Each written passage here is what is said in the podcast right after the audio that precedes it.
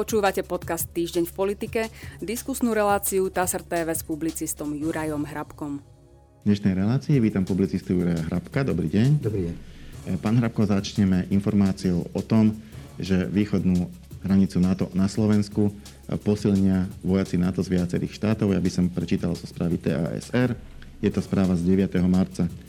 Na Slovensku má pôsobiť do 2100 vojakov Severoatlantickej aliancie, tzv. posilnenú predsednutú prítomnosť NATO na území Slovenskej republiky v stredu odsúhlasila vláda. Ide o reakciu Slovenska a spojencov na nevyprovokovanú masívnu vojenskú inváziu Ruska na Ukrajinu.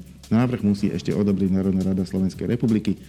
Túto slovenskú jednotku má tvoriť do 600 českých, do 200 holandských, do 100 polských a slovenských, do 400 amerických a do 700 nemeckých vojakov. Posilnená predsunutá prítomnosť sa na Slovensku zriaďuje od 15. marca. Citát.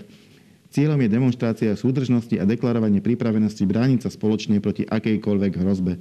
Členské štáty NATO aj touto aktivitou potvrdzujú, že prípadný útok na jedného člena bude považovaný za útok na všetkých, konštatovala hovorkyňa ministerstva obrany eh, pani Koval Kakaščíková. Počet príslušníkov ozbrojených síl súvisí aj s technikou, ktorú budú vojaci pri zabezpečovaní obrany Slovenskej republiky obsluhovať a ktorá doplní vybrané nedostatkové spôsobilosti ozbrojených síl Slovenskej republiky. Ide napríklad o systém protizdušnej obrany Patriot či možné nasadenie radarovej techniky Sentinel, uvádza TASR. Ešte doplním z inej správy TASR, že vytvorenie takejto posilnenej predsunutej prítomnosti NATO na Slovensku je podľa ministra obrany Jaroslava Naďa najväčším krokom pre obranu Slovenskej republiky od jej samostatnosti. Takže toľko to fakty. A nebudem sa pýtať na vojenský význam tohto opatrenia, to si možno do istej miery vieme aj predstaviť, ale ako politického analytika sa vás opýtam, aký je politický význam zriadenia tejto predsunutej prítomnosti NATO? Je dosť veľký vzhľadom na tie udalosti, ktoré teraz sú na východ od našej hranice má ísť akési varovný alebo ak chcete odstrašujúci manéver. E, samozrejme, ja proti tomu v žiadnom prípade nebudem brojiť. Neviem síce, či to treba až také mohutné, ako to vláda schválila, pretože to bude aj niečo stáť. Dúfam, že to má vláda spočítané, no ale takisto si nemyslím, že ruská armáda alebo Putinová armáda v tom stave, v akom sa dnes nachádza, by si dovolila zautočiť na člena NATO, obzvlášť s Ukrajincami za chrbtom. To si nemyslím, ale je to ako príprava, je to ako varovanie ruskej armáde. Má to byť ako odstrašujúce, takže si myslím, že z tohto uhla pohľadu je to úplne v poriadku. Ja to mám poznamenané. Toto nasadenie síl NATO na Slovensku podporila tak prezidentka Slovenskej republiky, ako aj koaličné strany, ale aj opozičný hlas SD teda za predpokladu, že tieto sily majú byť súčasťou obrany Slovenskej republiky, podporil to, aby, aby, aby sa to na Slovensku zriadilo, ale to nie je zďaleka celá opozícia. Už napríklad Smer SD sa za takýto krok nestavia, a to nebudem potom spomínať, ľudovú stranu naše Slovensko alebo nezradených poslancov, ktorí sú ešte, ešte možno radikálnejšie proti. Chcem sa opýtať, či to zase trošku nepripomína ten príbeh eh, z pandémie koronavírusu, kedy sa na Slovensku jednoducho nedarilo vytvoriť ani nejakú základnú platformu, na ktorej by sa všetky strany zhodli, že máme takýto problém, je to takéto nebezpečenstvo a aspoň t- túto zúženú agendu podporujeme všetci. Jednoducho eh, rozhádali sa prakticky takmer na všetkom, aj čo sa týkalo pandémie. Eh, prečo sa ani tu nedarí, aspoň na nejakých takýchto základných krokoch, veď toto nie je ani útok na nikoho, je to len posilnenie obrany na východnej hranici e, zhodnúť všetky relevantné síly politické? No, v prvom rade je treba povedať, že uznesenie parlamentu, ktoré bolo schválené v Ukrajine, podporili všetky uh-huh. relevantné parlamentné, parlamentné strany a nezaradení, nezaradení poslanci. Takže to je jedna vec, kde sa ten konsenzus našiel. Po druhé, treba si uvedomiť, kto je zodpovedný v danej chvíli, to znamená tak povediac tu a teraz za krajinu. A to je vládna koalícia. Ona nesie zodpovednosť. Hovorím teraz v tej súvislosti, že toto, čo sme hovorili v predchádzajúcej otázke a odpovede, bude nutné, aby to schválil parlament. Vládna koalícia má zodpovednosť, má k dispozícii ústavnú väčšinu poslancov, takže by to malo byť vymaľované. A malo by to byť schválené, samozrejme. E, to, na čo sa pýtate vy, konkrétnejšie sa dá vo všeobecnosti asi povedať tak, že nie je veľkým prekvapením, že stranické záujmy majú navrh nad záujmami krajiny. Poviem to aj inak. Smer vie dobre, kde je sever. Teraz hovorím geopoliticky aj o zaradení Slovenska. On vie, kde je sever, ale rovnako vie, aké sú volické nálady v krajine. Vsadil teraz na tie volické nálady, pretože si myslí, že mu to v dlhodobejšom horizonte respektíve vo voľbách prinesie želaný výsledok a tým nie je nič iné ako návrat späť k moci. Preto sa snaží podľa môjho názoru odlíšiť istým spôsobom od všetkých, ktorí tu sú.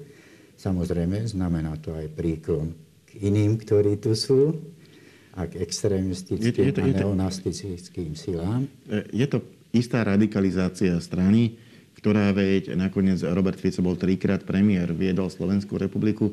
Slovenská republika sa v tom čase nesprávala ako extrémistický štát. E, to znamená, ani strana Smer sa nesprávala ako extrémistická strana. Preto som povedal, a, že vedia, kde je sever.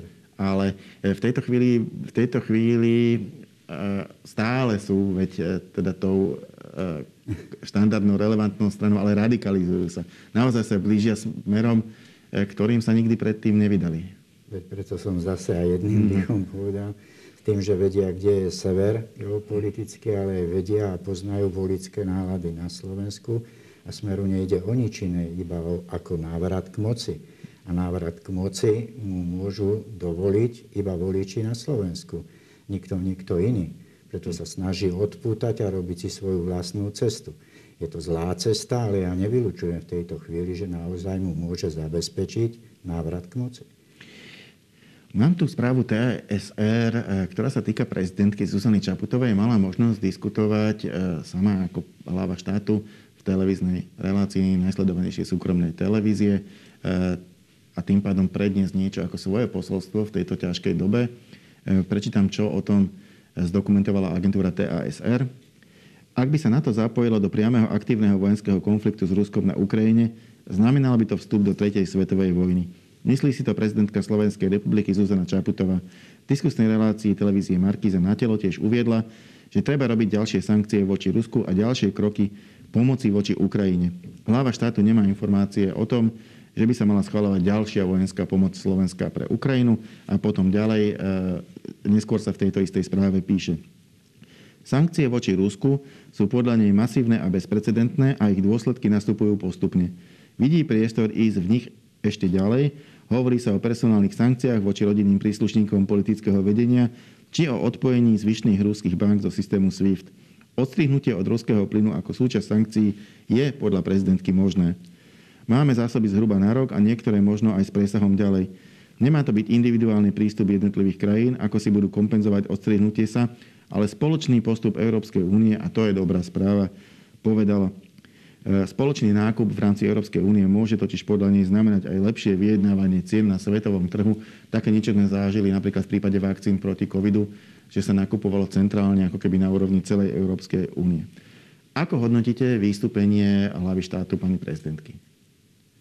Dalo by sa s jej vyjadreniami polemizovať. Konec koncov nepovedala nič nové, iba opakovala to, čo povedala vo svojom vyhlásení k situácii alebo ako znelo vyhlásenie aj všetkých troch najvyšších ústavných mhm. činiteľov po tom, čo po invázii Ruska na Ukrajinu. No ale nechcem to veľmi kritizovať ani polemizovať s ňou, pretože na to nejde. Ja som čítal ten prepis. O všeobecnosti opäť sa dá povedať, pani prezidentka Čaputová je stále najdôveryhodnejším politikom na Slovensku. To znamená, že ľudia ju aj počúvajú, čo hovoria dávajú jej väčšiu váhu ako ostatným politikom, preto vôbec neuškodí situácii to, že vystúpila aj v televízii, respektíve išla do debaty, do debaty v televízii. Mňa tam zaujalo, iba, iba jedno si teda, teda neodpustím, ako vyhlásila, že je hrdou prezidentkou Slovenska, alebo si pamätám ešte pred pár týždňami, hovorila o tom, že má pocit, že obyvateľom Slovenska a občanom nerozumie. To ma tak trochu prekvapilo, ale opakujem, nechcem polemizovať s tým, čo tam odznelo. Je to, je to dobrý krok, aby som to uzavrel a zhodnotil. Vo všeobecnosti je to dobrý krok. Opakujem, pani prezidentka je stále najdôveryhodnejším politikom a takýchto vystúpení by malo byť viac tých dôveryhodných politikov. Predseda vlády Slovenskej republiky Eduard Heger sa v dňoch 10. a 11. marca zúčastní na neformálnom samite krajín Európskej únie v meste Versailles.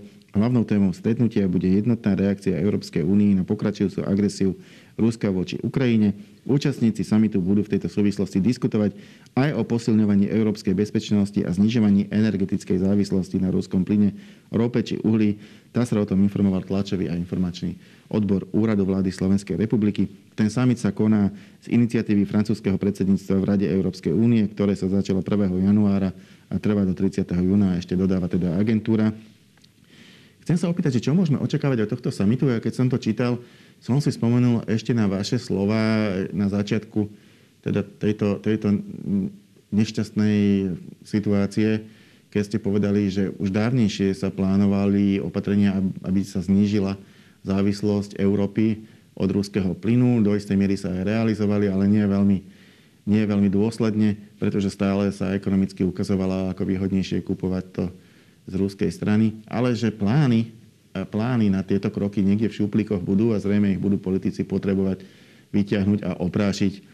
Tak je to to? Budú teraz vyťahovať do šuplíkov plány a diskutovať o tom, ako ich urobiť, ako ich realizovať? No tá situácia je mierne zmenená, ale myslím si, že áno, potrebujú nejaký odrádzový mostík, pretože ak by išli od podlahy, ako sa hovorí na to, tak by to stálo ešte viacej času a ešte viacej námahy. Tie plány boli predsa, predsa vyhotovené po kríze aj po kríze, ďalšie po kríze zase na, keď Rusko zabralo Krym, hmm. tak boli trochu oprášené a teraz ich treba oprášiť zase, zase na novo, pretože ako sa ukazuje, jednoducho inej cesty nie. A znamená táto cesta, že Európa prestane e, kupovať tieto suroviny z Ruska, ktoré ich vie predať predsa len lacnejšie, keďže je hneď tu a je, je vlastne vybudovaná infraštruktúra, plynovody, ropovody a tak ďalej e, bude, bude sa nakupovať z väčšej dielky, bude to, to teda zrejme všetko drahšie, bude to znamenať, že s Ruskom sa teda prestane obchodovať, alebo, alebo to bude len vytvorenie kapacít na to, aby sa jednoducho dalo v prípade, že sa stane niečo také, ako sa stalo teraz, e, Rusko odstrihnúť. Tá, tá druhá alternatíva je podľa, podľa mňa správne. Obchod je obchod. Jednoducho celý svet je založený na obchode to, v akej situácii je Slovensko, ale aj ostatné európske štáty, je nepríjemné práve teraz. Že si nedovolí nikto, alebo neprí, nepríjma sa rozhodnutie odstrihnúť sa od ruských energií, pretože by to bolo veľmi bolestné. A nikto tú bolesť nechce, nechce znášať. To by sa dotklo aj nás, samozrejme, tých bohatých a mocných vo veľa menšej miere, ale to opäť zase volické nálady a tak ďalej a tak podobne. Čiže nemyslím si, že s Ruskom sa prestane obchodovať, pokiaľ sa Rusko bude správať normálne.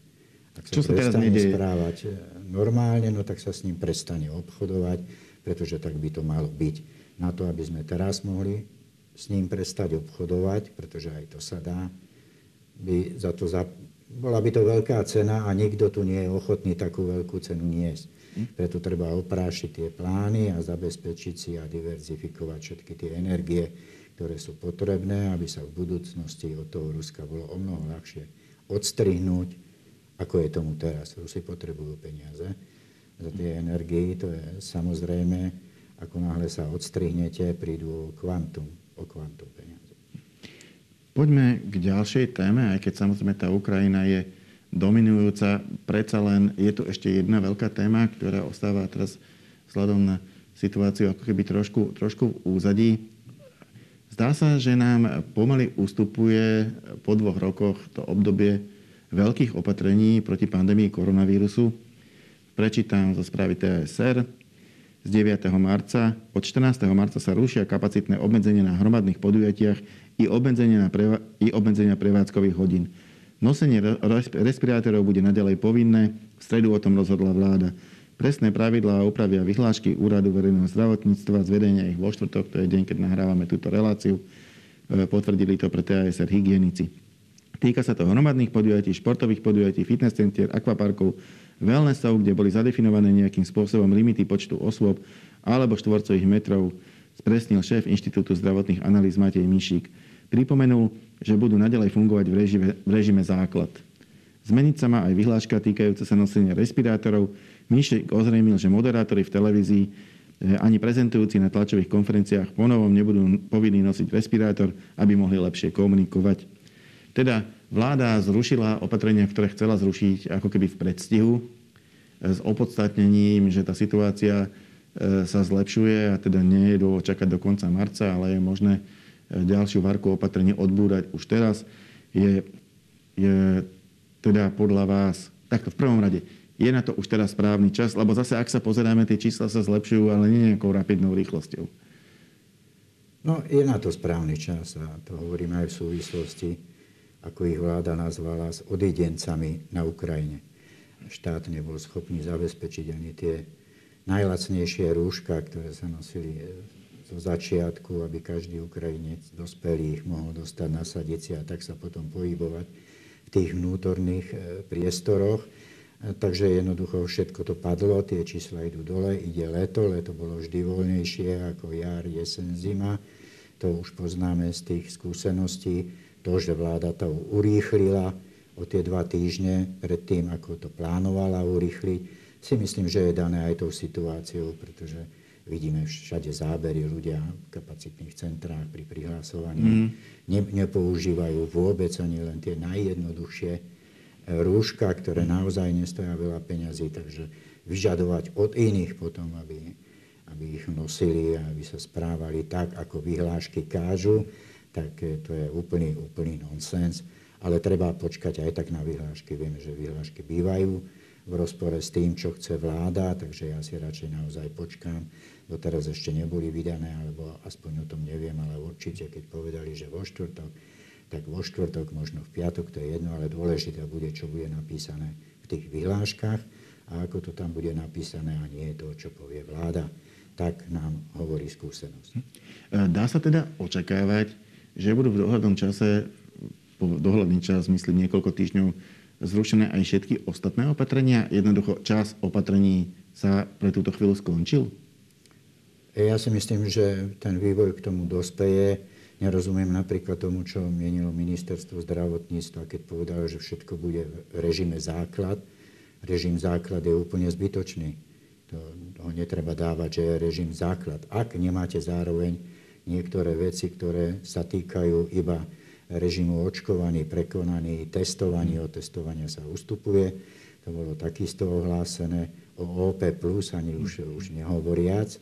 Čiže preto aj radšej chcem počkať na tie, na tie vyhlášky, čo v nich bude napísané, pretože dávať vyhlášku iba kvôli tomu, aby tam bolo uvedené režim základ, mi prípada nezmyselné, to je lepšie tú vyhlášku zrušiť a uviesť len to, čo je naozaj potrebné, a čo zrejme ešte zostane, alebo by malo zostať podľa môjho názoru. A to? A to sú nie respirátory, ale rúška, tak ako to bolo počas predchádzajúcich liet.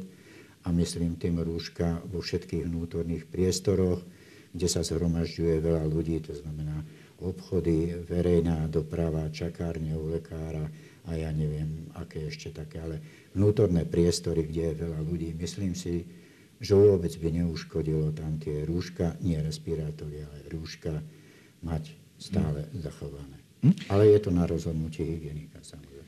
No ono asi logicky, ak by to teda išlo týmto smerom, trochu predbieham, to je pravda, lebo zatiaľ sme e, v štádiu, že sa riešia tie hromadné podujatia, ale teda povedzme, e, že, že by sa to obdobie tých masívnych opatrení skončilo, nebol by čas urobiť nejakú rekapituláciu, lebo naozaj eh, ani vláda, ani ľudia nemali šancu sa nejako pripravovať na pandémiu. Ona vtrhla proste vtrhla sem cez Taliansko z Číny a proste zrazu tu bola a všetko sa muselo prijímať za pochodu, urobilo sa aj množstvo chýb. Uh, urobiť nejakú takú rekapituláciu, uh, nie teraz kvôli tomu, aby sme sa nejako bičovali, že čo, čo bolo, čo nebolo, ale pre budúcnosť, pretože dobre, teraz je tu variant Omikron, ukazuje sa, že že nespôsobuje až také, v takom percente až také ťažké stavy a možno sa dá prekonať ako, ako sezónna chrípka e, podobným spôsobom, ale nemáme žiadnu záruku, že nebude nejaká ďalšia iná mutácia. Jednoducho nemalo by sa začať pripravovať už nejaký plán, aby sme, keď sa niečo podobné stane, už postupovali nejak racionálnejšie podľa nejakého vopred daného postupu? Nemôžete mať vopred daný postup, si myslím, teda, ak neviete, čo, sa, čo očakávať. Nevieme, či príde, či nepríde. No, ja by som sa na tie skúsenosti vlády teda veľmi nespoliehal. Samozrejme, bolo by dobre urobiť e, analýzu politickú, dokážem urobiť ja, ale nedokážem urobiť ekonomickú a tá je dôležitejšia, e, pretože zrátať všetko to, čo nás to stálo, celý ten chaos a zmetok. Teraz nehovorím o ľudí v nemocniciach alebo, alebo na cintorínoch, ale celý ten chaos a zmetok, ktorý sa tu sprevádzal, tak jednoducho to niečo stálo. A to číslo, koľko to stálo, by mali povedať ekonomickí eh, redaktori alebo ekonómovia vo všeobecnosti, aké to boli náklady, aby sa dalo porovnať. A tie veci z politického hľadiska je to úplne jednoduché, za všetko stačí jazda, keď poviem, že veď kvôli tomu padla vláda, vymenil sa hmm. premiér, takže to politické hľadisko je veľmi, veľmi jednoduché, ale to ekonomické je dôležitejšie. Ale nedá sa pripraviť, no ak by som mohol parafrázovať, ani nie parafrázovať, ale povedal to v inej situácii pán premiér Heger, povedal to teraz v súvislosti s odídencami, ako ich vláda nazýva, že nič sa nedieje náhodne, že všetko koordinuje vláda. No tak len potom to tak aj vyzerá. Teda. Ale teda myslíte si, že by sa dalo pripraviť, aby koordinovala, povedzme už, lebo, lebo vieme na čo. E, ak by sa objavila ďalšia, ďalšia vlna nejakého nákazlivého vírusu, aby, aby teda koordinovala už poučenejšie, povedzme? No, rozhodne máme skúsenosti, aj vláda má skúsenosti za tie dva roky, čo tu zúril koronavírus, to znamená, že nejaké mechanizmy už sú zabehané, omily sú odstránené, alebo vylepšená celá situácia, už predsa len vie lepšie, čo robiť, ako to vedela pred rokom alebo pred dvomi rokmi. Takže tie mechanizmy, ak zostanú umrtvené, alebo ako to povedať, spiace, spiace, uspaté, no tak potom ich bude treba oživiť. Ale ak neviete úplne presne, čo vás čaká, či príde ďalšia vlna, či nebude silnejšia ako delta, alebo či bude slabšia ešte ako omikron, to podľa toho sa treba, treba zariadiť. No a v prvom rade sa musí vláda zariadiť a naplniť nejakým spôsobom tie sľuby, ktoré dala zdravotníkom a ktoré nejako zlyhávajú môžete mať vypracovaný akokoľvek dobrý plán, pokiaľ nemáte ľudí, ktorí ho budú vykonávať a tým naražam hlavne na zdravotníkov, no tak celý plán je vám na nič, je to iba zdrav papiera. To znamená, v prvom rade sa treba sústrediť na zdravotníkov. Ďakujem pekne, to bola posledná otázka, posledná odpoveď našej dnešnej diskusie. Ja ďakujem za účasť Jurajovi Hrabkovi. Ďakujem za pozvanie. A my sa s pánom Hrabkom opäť stretneme na budúci týždeň. Dovidenia. you